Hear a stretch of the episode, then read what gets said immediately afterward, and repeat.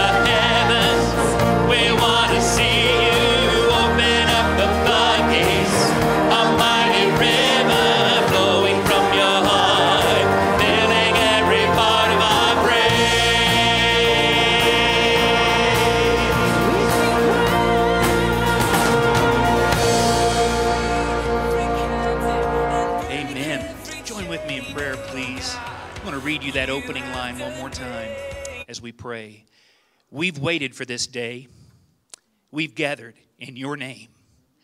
We're calling out to you. You're the reason we're here. You're the reason we're singing.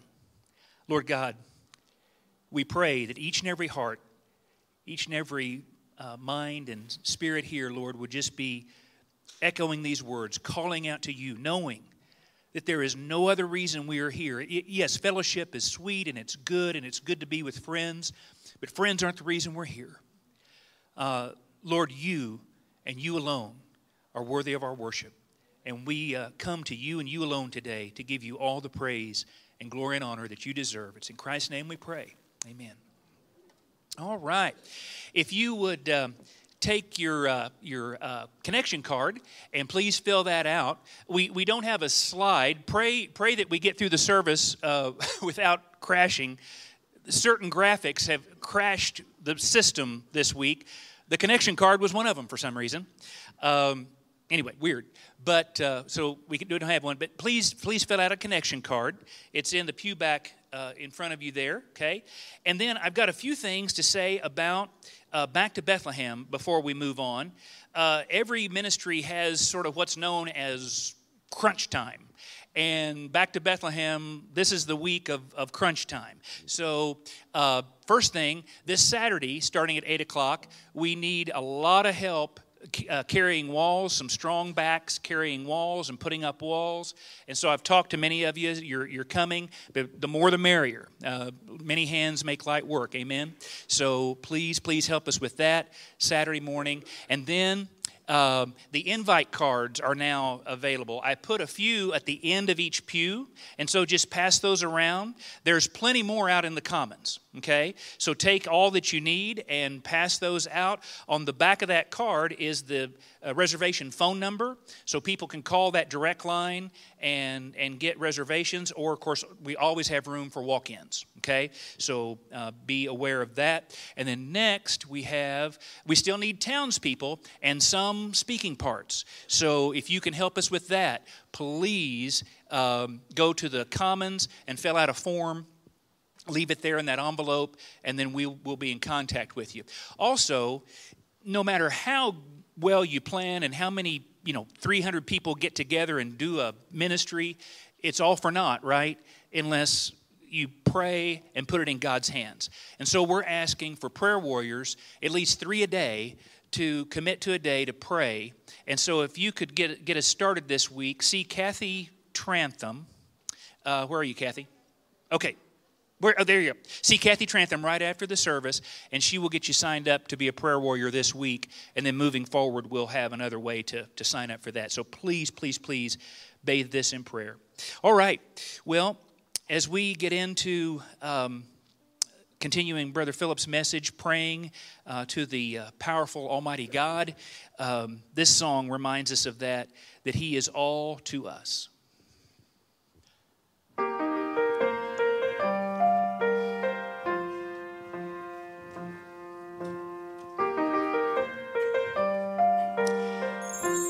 Precious cornerstone. Precious cornerstone, sure foundation.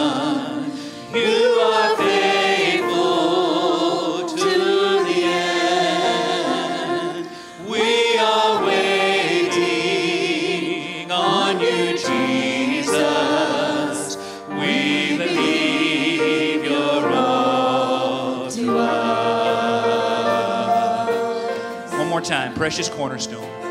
Precious cornerstone,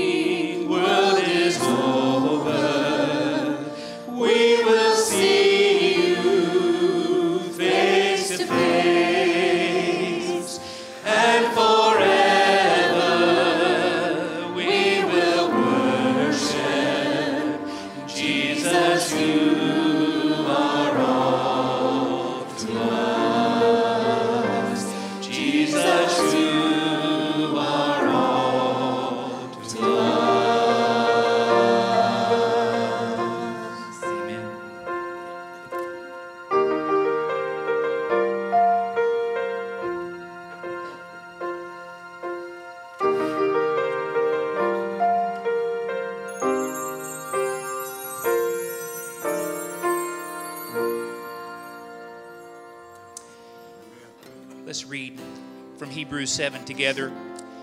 For the former priests were many in number, because they were prevented by death from continuing in office, but he holds his permanently, because he continues forever. Consequently, he is able to save to the uttermost those who draw near to God through him, since he always lives to make intercession for them. Well, we're going to hear another He is Able verse by Pastor Philip in just a moment. But this is a great He is able verse as well. Amen. He is able to save. Let's sing it together.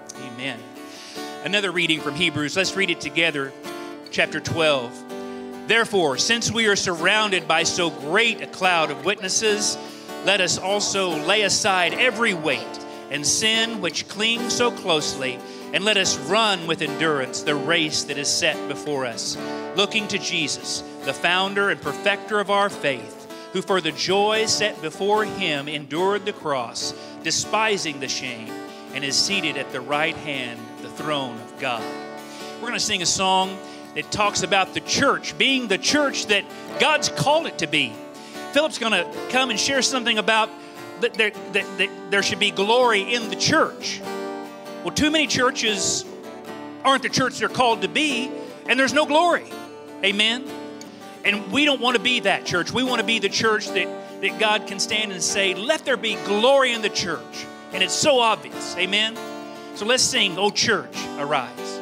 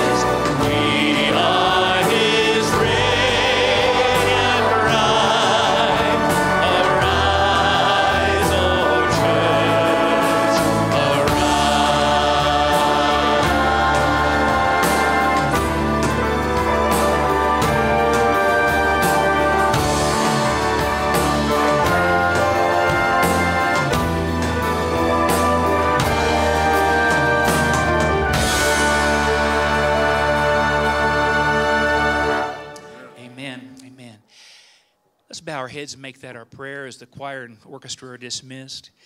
Arise, shine, for your light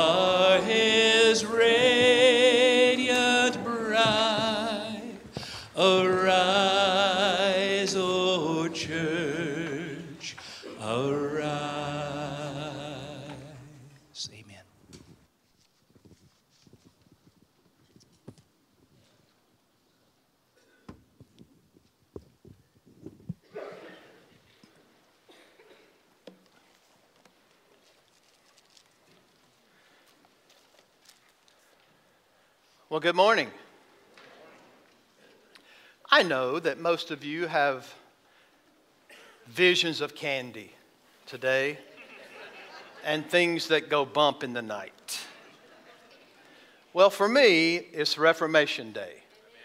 And not only do we get to think about Reformation, but we actually get to think about it on the particular day. October 31st, 504 years ago. So I believe that what took place in the Reformation was perhaps the greatest move of the Spirit of God since the time of the apostles. When the hammer struck the door of the Wittenberg Cathedral, when Martin Luther nailed his 95 Theses there, that was a strike that was actually heard around the world. Uh, there are, we can debate, of course, many, many aspects of it. And this debate went all over the world, as a matter of fact.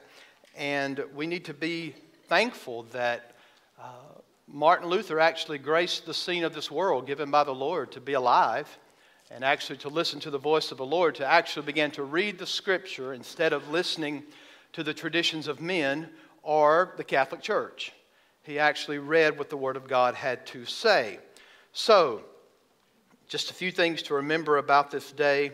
At first, Luther just was hit in his heart with the fact that there's no way possible that traditions of men or a pope that believes that you can sell salvation could ever equate with what the Bible said about being saved.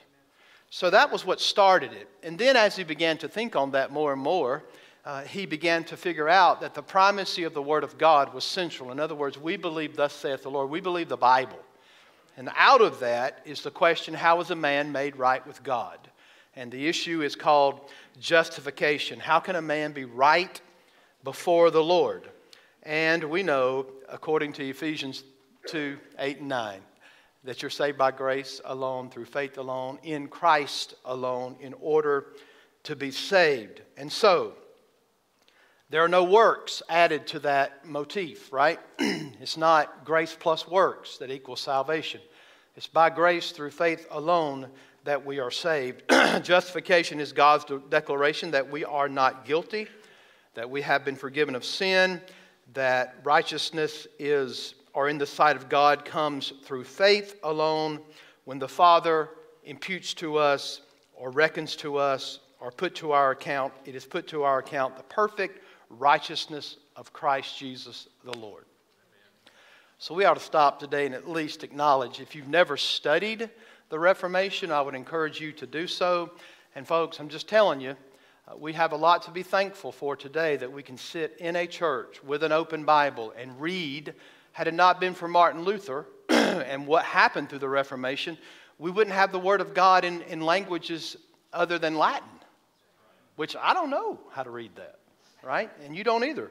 But be thankful that we have the Word of God and we think about that today. Okay, now, what we've seen in this prayer, the requests are absolutely huge. Think about how audacious it is for us to begin to say, God, give us strength in the inner man. Anybody struggle with that one?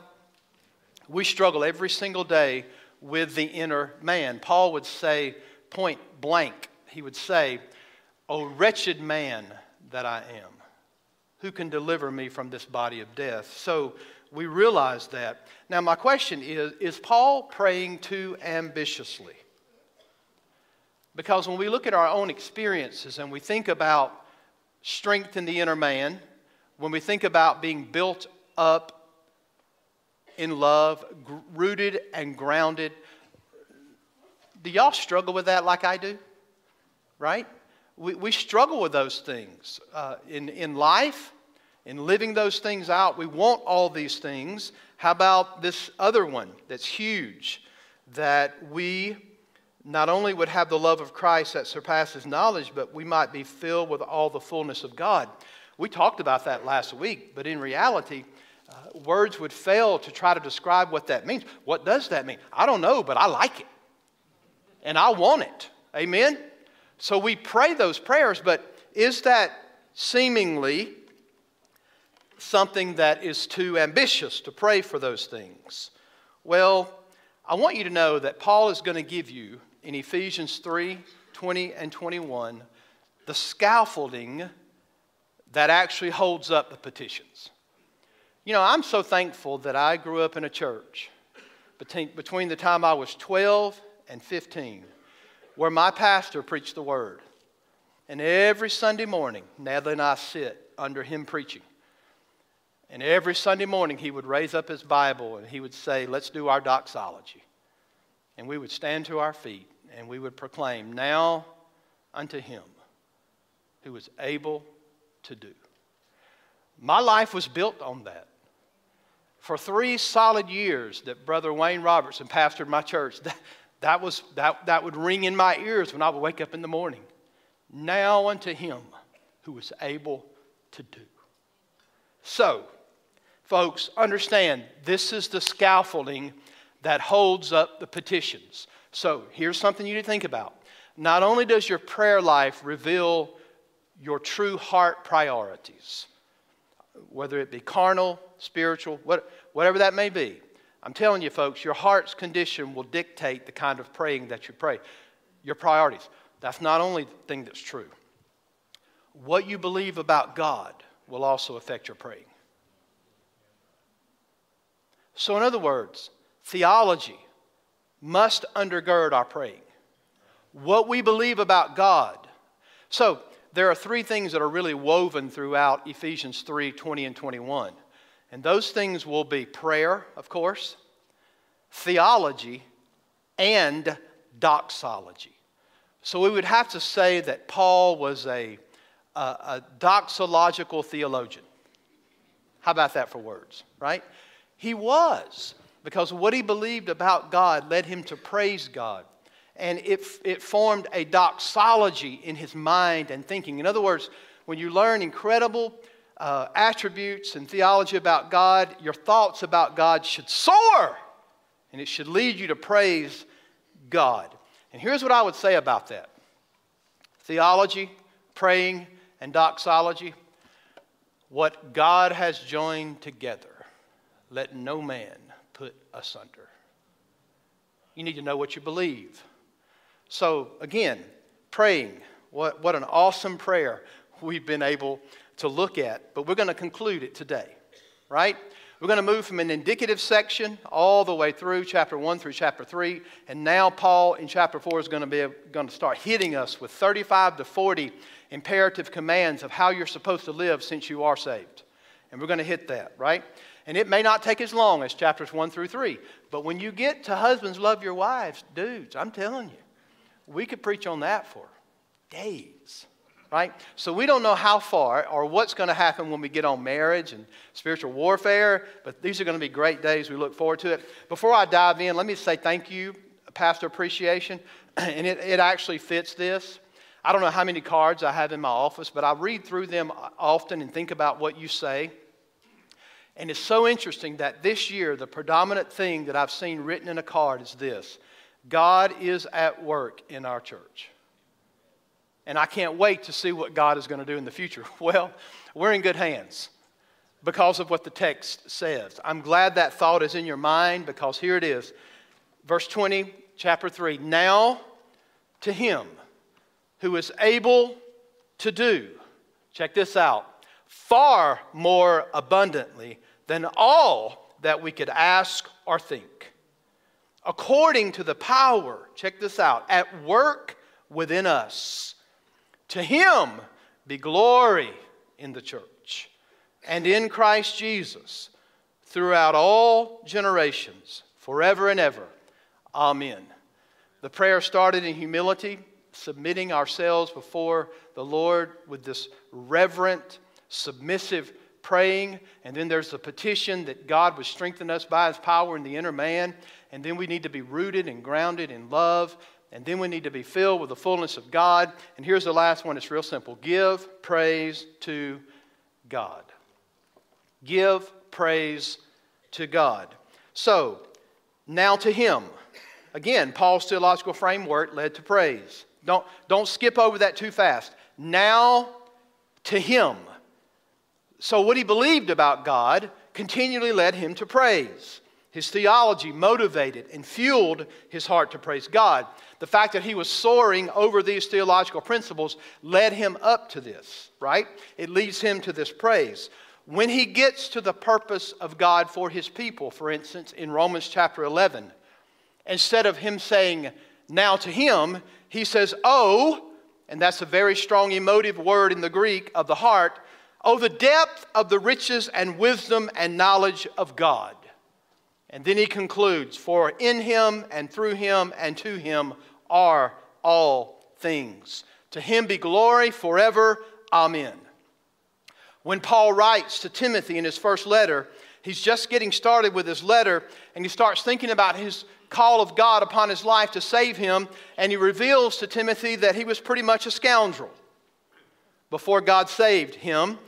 And then he said this though your mercy and grace overflowed to him with the, with the faith and love which is in Christ Jesus that put him into the service 1 timothy chapter 1 beginning in verse 12 and then he says this he burst into this to the king of the ages. Do you see? Immortal invisible, the only God, be honor and glory forever and ever. Amen. So, folks, I'm trying to get you to see that when you read now to Him, it shouldn't be just kind of passively. Now to Him. No, it should be energetic. It should be with a victorious tone. Why? Because He is giving us a doxology of praise to the Lord God. Almost exactly like this to the King of the ages, who is immortal and invisible, the only God. But when you get to Ephesians chapter 3, we encounter now to him. And again, don't read it in a mellow, transitional way. Rather, read it with force because he's expounding on the truth that he's learned and what he's telling us. And he bursts forth so that now unto him should be energetic, it should be vibrant, it should have exuberant doxology in it. Now to him who is able, what does the text say? To do does anybody know what this word is? God is able to do. It is where we get our word, the dynamite power. Dunamis is the word. God who is able to do. Now, in other words, you got to lay on, lay hold of something in God, and that's something that has. This is what Paul is doing. He is focusing in on and laying hold onto something about God. And here's what you do when you're praying you're laying hold of the fact that God is able to do. God is able to do. So, in other words, Paul is telling us that our praying should come from an attribute of God and His perfection as it relates to the truth that's being offered.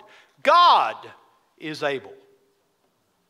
That's the attribute that Paul wants us to think about if we stop right there, who is able to do, what do we have, ladies and gentlemen? You have the doctrine of omnipotence. God is all powerful. Do you believe that? Now to him who is able. Who is able? You, if we stop right there in the sermon, you, you would have learned that God is omnipotent. He is all powerful. The Bible teaches with clarity, it does not stutter, it is unambiguous in the language, God possesses and has supreme and absolute power. He is the God of supreme power, of absolute power. He is the God of unrivaled power. Here are a few verses. We, we actually call this theological, theology proper when we start thinking about the doctrine of God and who is He and all His attributes. And I would encourage you, folks, don't sleep on that. Uh, in other words, for you to understand the Scripture, you also have to understand the God of the Scripture. You need to understand the attributes of God. And I think much faulty thinking theologically proceeds out of the fact that we don't know what God is like because we never ever study the attributes of God. But here is one that is absolutely clear God has supreme, unrivaled power. So, Second Chronicles 20, verse 5. If you can get there before I read it, do so. I doubt it, but I've got to move on for the sake of time. Second Chronicles 20, verse 5. And Jehoshaphat stood in the assembly of Judah and Jerusalem in the house of the Lord before the new court and said, O Lord, God of our fathers, are you not God in heaven? You rule over all the kingdoms of the nations. In your hand are power and might, so that none is able to withstand you. Wow. Psalm 24, Psalm 24, verse 5. I'm sorry, Psalm 24, verse 7. Lift up your heads, O gates, and be lifted up, O ancient doors, that the King of glory may come in. Who is the King of glory? Listen to here the Lord strong and mighty, the Lord mighty in battle. Flip over a little bit to your right, and you'll find Psalm 62, verse 11. There are multiple, there are many more verses to this. Here's just a few Psalm 62, verse 11. Once God has spoken, twice have I heard this, that power belongs to God. And then perhaps my favorite is found in Jeremiah chapter 32, verse 17. Ah, Lord God, don't you love that one? It is you who have made the heavens and the earth by your great power and by your outstretched arm. Nothing is too hard for you. And then, verse 26 of the same chapter the word of the Lord came to Jeremiah Behold, I am the Lord, the God of all flesh. Is anything too hard for me? If we fast forward to Matthew chapter 1, there is a maiden of the Lord as a matter of fact, she's a young maiden, which in the Greek would bring about the, the principle of the Virgin Mary. And she is told by an angel that she will bear a son. And what does Mary say? How can these things be? Because I have not known a man. And what did the angel say? Nothing will be impossible with God. Right? Nothing. So, if we fast forward to Revelation 19:6, what do we find? We find these words Hallelujah! For the Lord God Almighty, which means the omnipotent one, reigns. Reigns. So the testimony of the Bible is that God is able to do whatever he pleases because the God of the Bible is the God of all power. The God of all power can say confidently to his people, Nothing is too difficult for him. Nothing is impossible for our God. James Boyce once wrote a little book called The Abstract of Theology. And here's what he says listen close. Power in God may be defined to be the effective energy inherent in his nature by which he is able to do all things. The exercise of that power is dependent upon his will or purpose and is limited not to what he can do, but what our God chooses to do. If God has all power, then indeed his will is the ter- determining factor for all things. Even in the book of Job, we learn that there is an adversary, the devil. But let me remind you something clear. Even the devil is God's devil. At the end of the day, God's power far, far, light years infinitely supersedes his power. And so, even the devil is God's devil and only does what God allows or permits in his sovereign purpose. Folks, the world in which we live is governed and controlled by our God who spoke it into existence. And the Bible reminds us in Colossians 1 that it's sustained by the Lord Jesus Christ himself. There's nothing that occurs outside of the scope of God's power. And I get that it's according to his will that he chooses to act with his power. But nothing is outside of the ability and power of our God. He is omnipotent. Now, some of us may have no problem with resting into the fact that God controls the galaxies, but we have a harder time dealing with the fact that He controls many details in our lives. Amen? Oh, We, we have a hard time. It's pretty easy to say, oh, yeah, God, you got this, and the world's not going to fall apart tomorrow because you hold it together. You control the galaxies. You actually put them into orbit. You made all of it, right? But when it comes to our lives, we struggle there. Our God is the Almighty King who rules from heaven above. Now to him who is able to do, he is able to do what? Is that not a good question?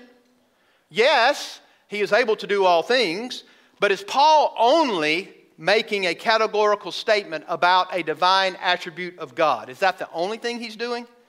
No, I think he's doing more. He's actually taking that attribute, the divine omnipotence of God, and he wants to use it for a specific purpose. It's not like say he's saying, "Hey, listen guys, this is going to blow your mind. God can do anything because he has all power." No, he's saying more than that. He's saying that God is able to do something specifically as it concerns us. He's able to do above and beyond all measure of anything that we could ask or think. Now, that's huge, isn't it? Did y'all know that Paul was a master of compacting words to make up a word that wasn't there before?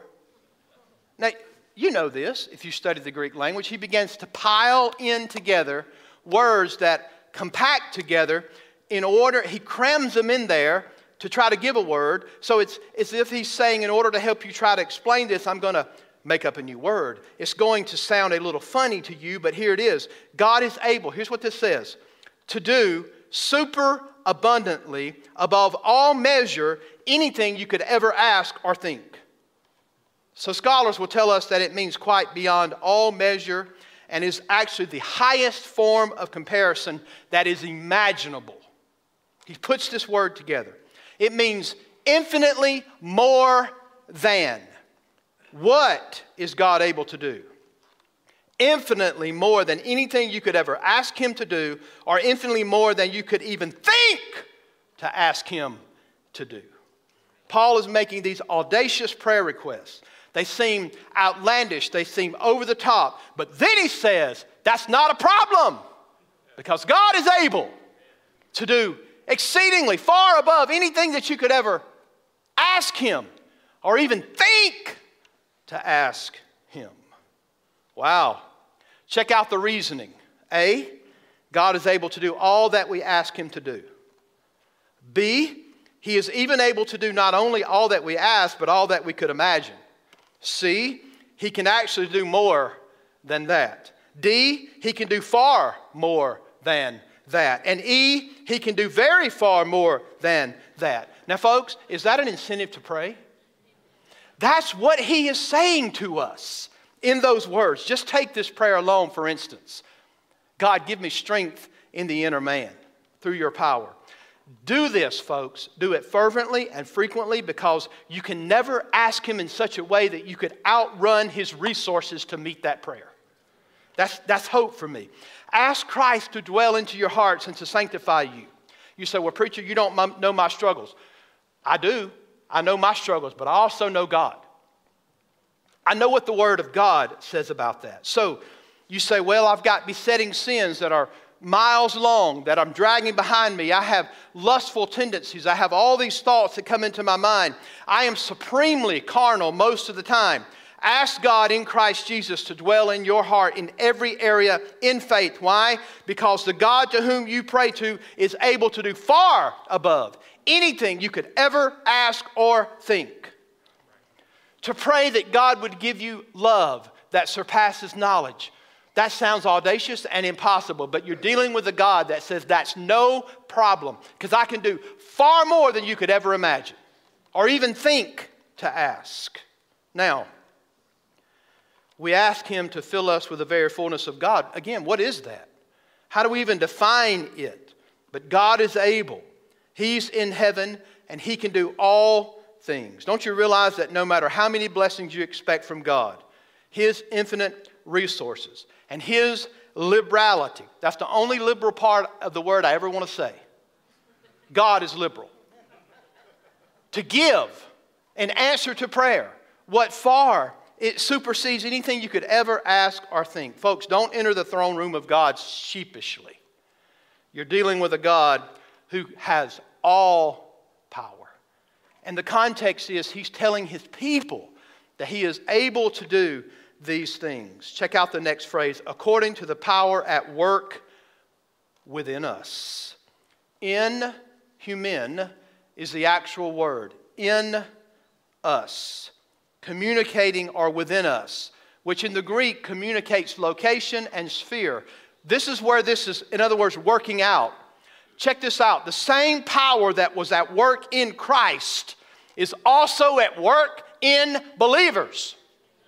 It's the very power of God at work within us. Now,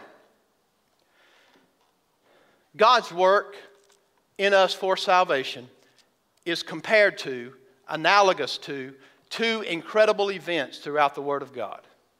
Does anybody know what those are? Two divine events that are described, and our redemption becomes analogous to these two realities creation and resurrection. I saw it kind of on some of your lips, but you were struggling for it, right?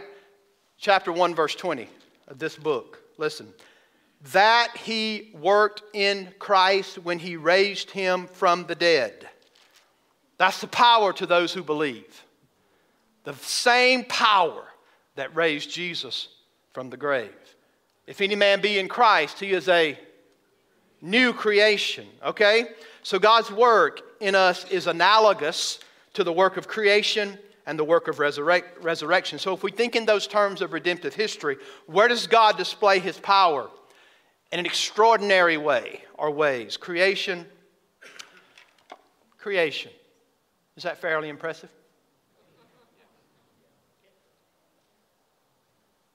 I think so. I think so. He speaks the world into existence by the power of his word. This is the God who says, Light, and there is light. He spoke the galaxies into existence. Again, Jeremiah 32, 17. Based upon the fact that he created all things, is there anything too difficult for him? But what is creation? It is a redemptive picture of what God does for us in making us new or recreation. Well, I think creation is awesome. I think recreation is more awesome. The same God whose spirit hovered over the darkness when everything was formless and void and spoke and brought order out of chaos is the same God who spoke light into darkness.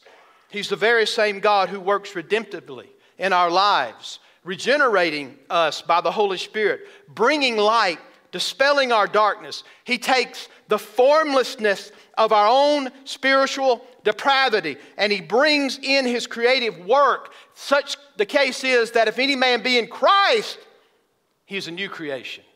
The old has passed away and behold, all things have become new. Hallelujah! For the God who can create spiritual life out of spiritual death. That's our God. So much so that we are his workmanship. Y'all remember that verse? Chapter 2, verse 10. We are his workmanship, created unto good works, which God foreordained that we should walk in them. When God worked in us, it was creation. It was a creation, and it was the very same power that he used to bring forth the universe out of no existence. I don't know about you folks, but that's unbelievable. The very creative power of God. The other analogy is the resurrection. Was the resurrection of Christ from the dead a display of God's power? Pretty impressive? Yes! Y'all sleeping? I know the Braves are in the World Series, and I'm jacked up about that. And I know the Chris Dixon, the Royals aren't there. Is Chris the only guy that pulls for the Royals in this church? No, James. I know the Cardinals aren't there, but give me my due. Everybody kicked Atlanta, Georgia out, but the World Series is back in Atlanta. Amen. All right. I don't know how I got on that, right? And now I've messed myself up. Oh, resurrection. Yes. Think about this. Is that, for, is that pretty impressive? The resurrection of Christ? Think about this.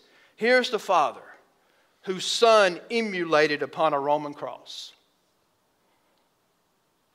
Think about this. He is taken down from the cross dead, not swooning, not hallucinating, dead.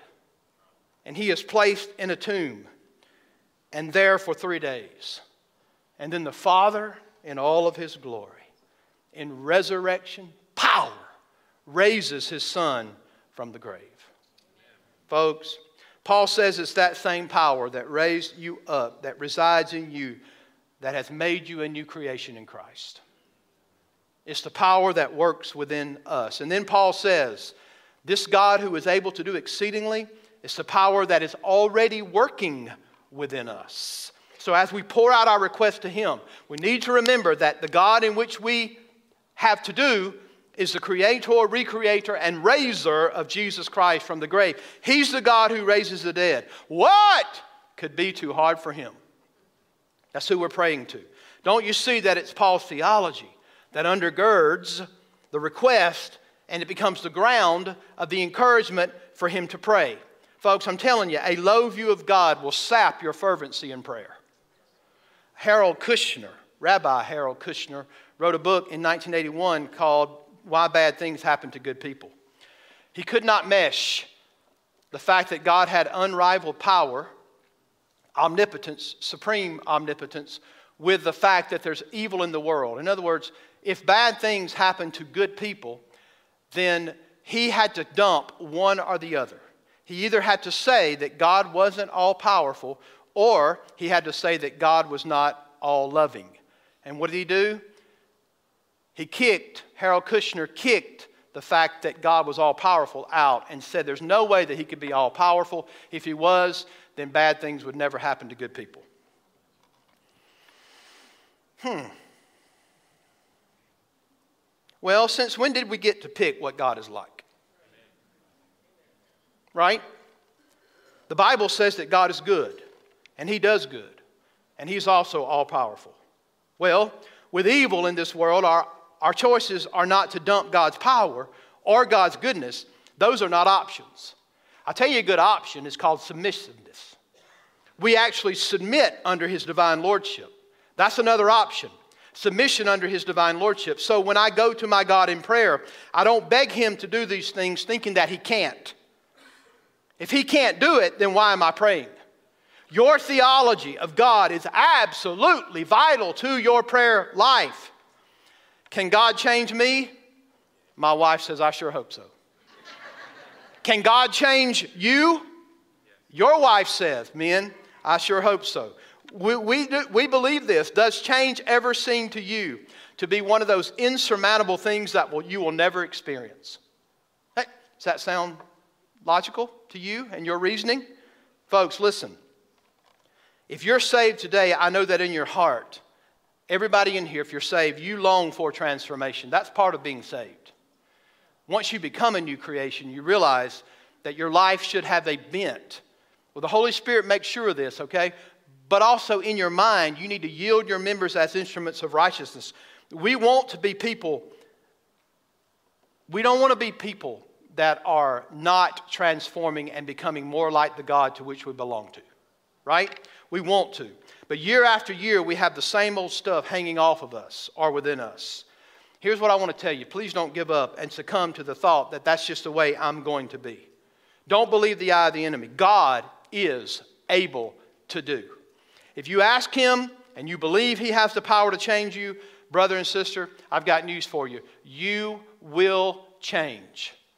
I can tell you from experience that you will change when you get serious and believe that God can transform you and your life. I could give you example after example, but I'm 51 years old, and some of those examples make me embarrassed today. But God Almighty can change you. Don't succumb to think, I've got these things hanging off me. I'm dragging around a funeral procession of things that I know are a stench in the nostrils of God and I can't change. You're right, but the power of the Holy Spirit in you and God Almighty, who's all has all power, can change you. He can. So you pray that way. So when we're praying, we're praying to a powerful God. Look to the God who is able. Look to the one who spoke creation into existence. Look to the one who raises the dead. God says you cannot even think above what I can do. That brings us to verse 21. We're going to go fast. You ready? To him be glory in the church and in Christ Jesus throughout all generations, forever and ever. Real quickly, to him be glory. Well, what is glory? It's the beauty and brightness of his infinite perfections. When we say glory to God, it's like our now, I know I'm, I'm doing a disservice, but I have to get close. Try, I'm trying to get close to it, okay? It's like unto you with your favorite football team. And when that game is over, they hoist that coach up on their shoulders and they carry him off the field. Or it's similar to the waving and cheers of the crowds when a battleship come home comes home from victory. The heart of every child, teenager, adult, there is in them a longing for a doxology.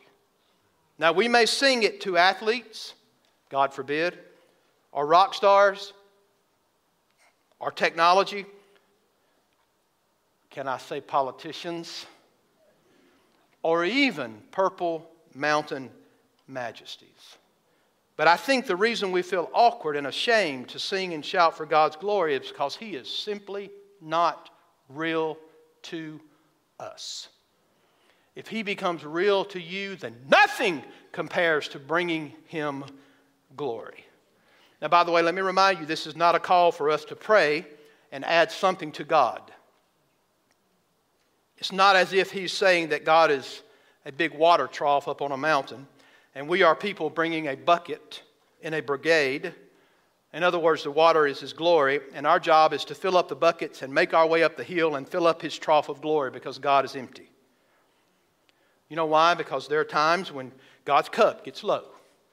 That's nonsense. We can't add one whit to the glory of God. What we are called by God to do is acknowledge it, is to give appreciation to the glory of our God. It's like when you go to a ball game and, and you see that wave start around, they don't even know what they're doing.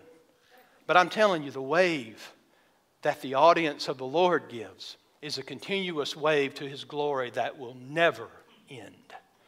That's the glory of our God. And that's why Jeremiah could say, Ah, Lord God, you've made the heavens, and we soar in our admiration to the God that we belong to. That's, that's what it means to him be glory. All right, the text says to him be glory in the church. Do you remember back in chapter 3, verse 10? God sets up the church as his display case for his wisdom. Hey, look at the church. This is the wisdom of God. This is the stage on which God's plans are actually going to unfold. The church is the arena in which God parades his people in front of even demonic forces and says, hey, basically, look what I can do with these people. Right? So, to what actor you admire in the theater of glory maybe a sports guy, maybe whoever, maybe a team. Well, folks, I'm telling you, the magnificent handiwork of our God cannot be compared to anything. And he, he does this in the church. So the glory of God in the church is a surpassing glory. When you stop and consider what you were before Christ and then what Christ has made you into, this is a display of the glory of God that is greater than the galaxies. That's why his glory is in the church. And I may say to you, to whatever actor you admire in the theater of glory, whatever it may be, but to God be glory in the church. It is his church. To God be the glory in it. You understand that we are a local expression of a universal church. And when we come together to minister together, we are a corporate, visible, audible doxology to God for what he can do for people. Just look around and think about what God can do. In other words, there's something marvelously supernatural about the church. God can and wants to do awesome things through this church. We must operate, folks, in His strength and His power. God is able to do exceedingly abundantly above anything we could ever ask or think, according to the power that works within us. To Him be glory in the church. R.T. Kendall once said if the Holy Spirit were to be summoned back to heaven, the average church would keep on going business as usual. I mean, what power are we actually working in? Are we acknowledging His power? And then he added this frankly, God is not much of a factor in most churches. What a shame. But I have to be honest. That's sometimes the case. Even in my own individual life, I, I begin to function as if, let's be honest, we act like practical atheists. We, we, we know we're not, but in reality, we don't depend upon Him. Ladies and gentlemen, this statement calls for reflection, doesn't it? Is Jesus Christ much of a factor in your own life? And let's bring this out. Is He much of a factor in this church? Where is the evidence? I mean, if we stiff arm you, put you in the corner, we say, hey, is God at work at this church? You know what we usually say? Well, we're managing to keep the doors open. We met the budget this week. We had more people born this year than died. That was a banner year. I mean, what do we say about these things? This is perhaps all we can say that we're doing if it's only what we're attempting to do. The Bible tells us that this church is the theater of the glory of God. We need to operate in that realm. Amen? To him be glory in the church by Christ Jesus. If the church is the theater which people can see the glory of God, then who's the main character? To him be glory in the church by Christ Jesus. You can't separate the head from the body. Amen? So, it is the theater of God's glory because it is in Christ. It is the very embodiment of God and the fullness of God. In other words, Jesus Christ, ladies and gentlemen, is the glory of the church. We provide the arena in which the work of Christ can take effect. God gets the glory when people make much of his son. It's his church. Glory to God in the church. Why? Because really it's his hospital, it's in his son, and Jesus Christ is a very good surgeon. He can change hearts. And finally, to him be glory in the church by Christ Jesus to all generations, forever and ever. What does that mean? Well, may God's glory be perpetuated in history and for all eternity. In other words, from generation to generation is another way of saying in all eternity. From one age after the next unto eternity. Now, think about the analogies we've talked about. The greatest men that have ever lived last about a third of a second in comparison to eternity. Even our favorite football teams, they don't last long. Do they? His glory never fades. And one of these days, at the marriage supper of the Lamb, we will get the full portion, and you'll get it forever. One day it's coming. So, glory to so and so in the world, and even glory to your life to one tenth of one generation, but to Him be glory in the church throughout all ages, world without end. Amen. So, how's our praying? Are we praying in humility before the Lord, in reverent, submissive terms, knowing that He is our powerful and loving Heavenly Father? Are we asking Him to empower us by His strength? That's why we paused and had just people in the church pray. Why? Because we need that kind of praying. I need that kind of praying. This has become a model as I'm preaching and teaching through Ephesians in my own prayer life. Just to take the scripture and apply it to life. Anybody need strength in the inner man? To live the Christian life? You better believe it. Do we need to be rooted and grounded in love? Yes. Do we need the fullness of the Lord? In other words, do we need that spiritual maturity? Absolutely. Here's the scaffolding of all that God is able to do exceedingly, abundantly, above anything you could ever ask or even think to ask. Our God is able. Some of you are saying, well, I live with a knucklehead. Is God able to change them? You better believe it. But you know, it's me, it's me standing in the need of prayer. Right? Ron Dunn said one time if I kick today, the person who gave me the most problems yesterday, I wouldn't be able to sit down tomorrow.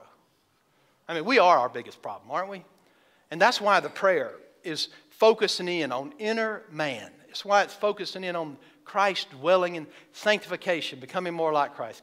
All right, folks, if you're lost today, I got news for you. God can resurrect your soul. He is able. He is able to bring life out of death. And in time and space, the human activity is this you must believe, you must trust, you must have faith in the gospel of Jesus Christ to change your life and or save you from your sins. Whole nine yards justify you whatever that may. Every every indication of that is putting your you're putting it all on the line and i believe that i am in only in jesus christ can i be saved. Have you come to that place?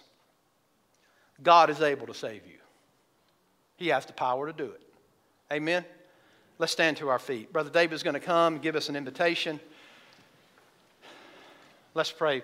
Father, Lord, just to stop and contemplate, you are able to do exceedingly abundantly above anything we could ever ask or think. Father, thank you for Paul giving us the ground for the prayer. It's the scaffolding that holds up the prayer. We may look at them as impossibilities, but we're dealing with a God who is able. God, help us to pray with confidence to you who are able to do this. Father, if there's someone lost today, the gospel is the power of salvation to those who believe. Lord God, would you speak to hearts? In Jesus' name we pray. Amen. Let's sing together.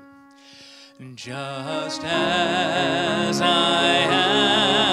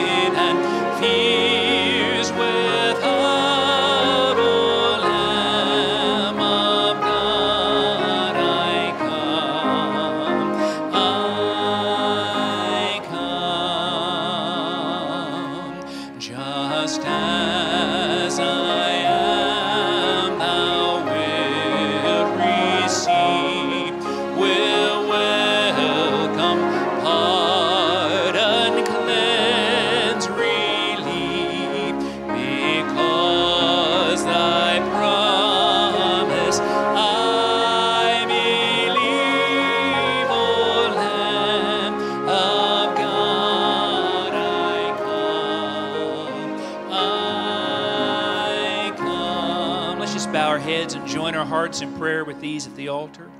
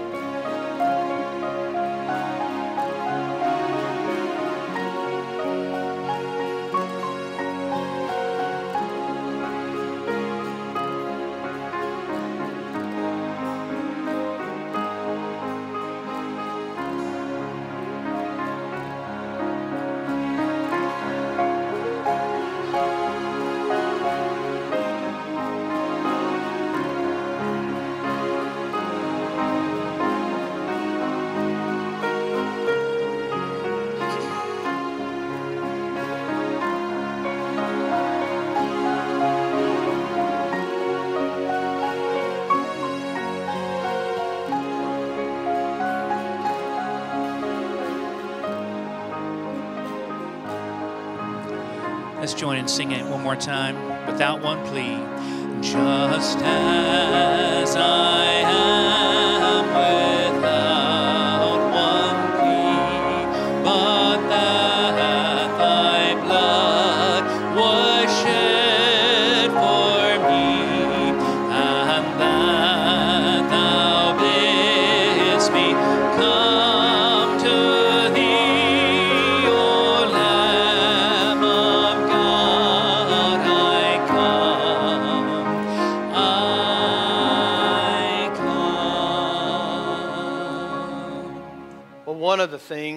that you learn as a pastor, if you are a, a shepherd after the order of Christ, is you must know your people. I don't believe in the rancher note thing that the pastor just as a rancher flies over and corrals his people. He never has any, any kind of personal relationship with the sheep. I want you to know that no matter what you're going through, if you need your pastor, I'm here. And I do know what a lot of you go through. And that's why it's so good to be able to preach the word and say that God is able. Amen? God is able. I believe it from my radiator to my tailpipe. 100%. God is able. Amen? Well, I'm glad you were here today. To God be the glory. Uh, no church. Oh, did, did Mike, is Mike here and Belinda? I looked around everywhere. They were going to join today, but they must, must something. They Don may says be no, they're Huh? not, not here today. Okay, they're not here today. Thanks, Don. All right. Well, God bless everyone. Tonight we will not have service, but we will next Sunday night, right? Is that because the Braves are playing? No, no. I No, didn't know we, it. we all know you were just still wound up with that miraculous thing. it's a miracle that the Braves are in the World Series. Watch out, watch out. I agree. Let the glory of, the, of your name. Let the glory of your name be the passion of the church. Let the righteousness of God be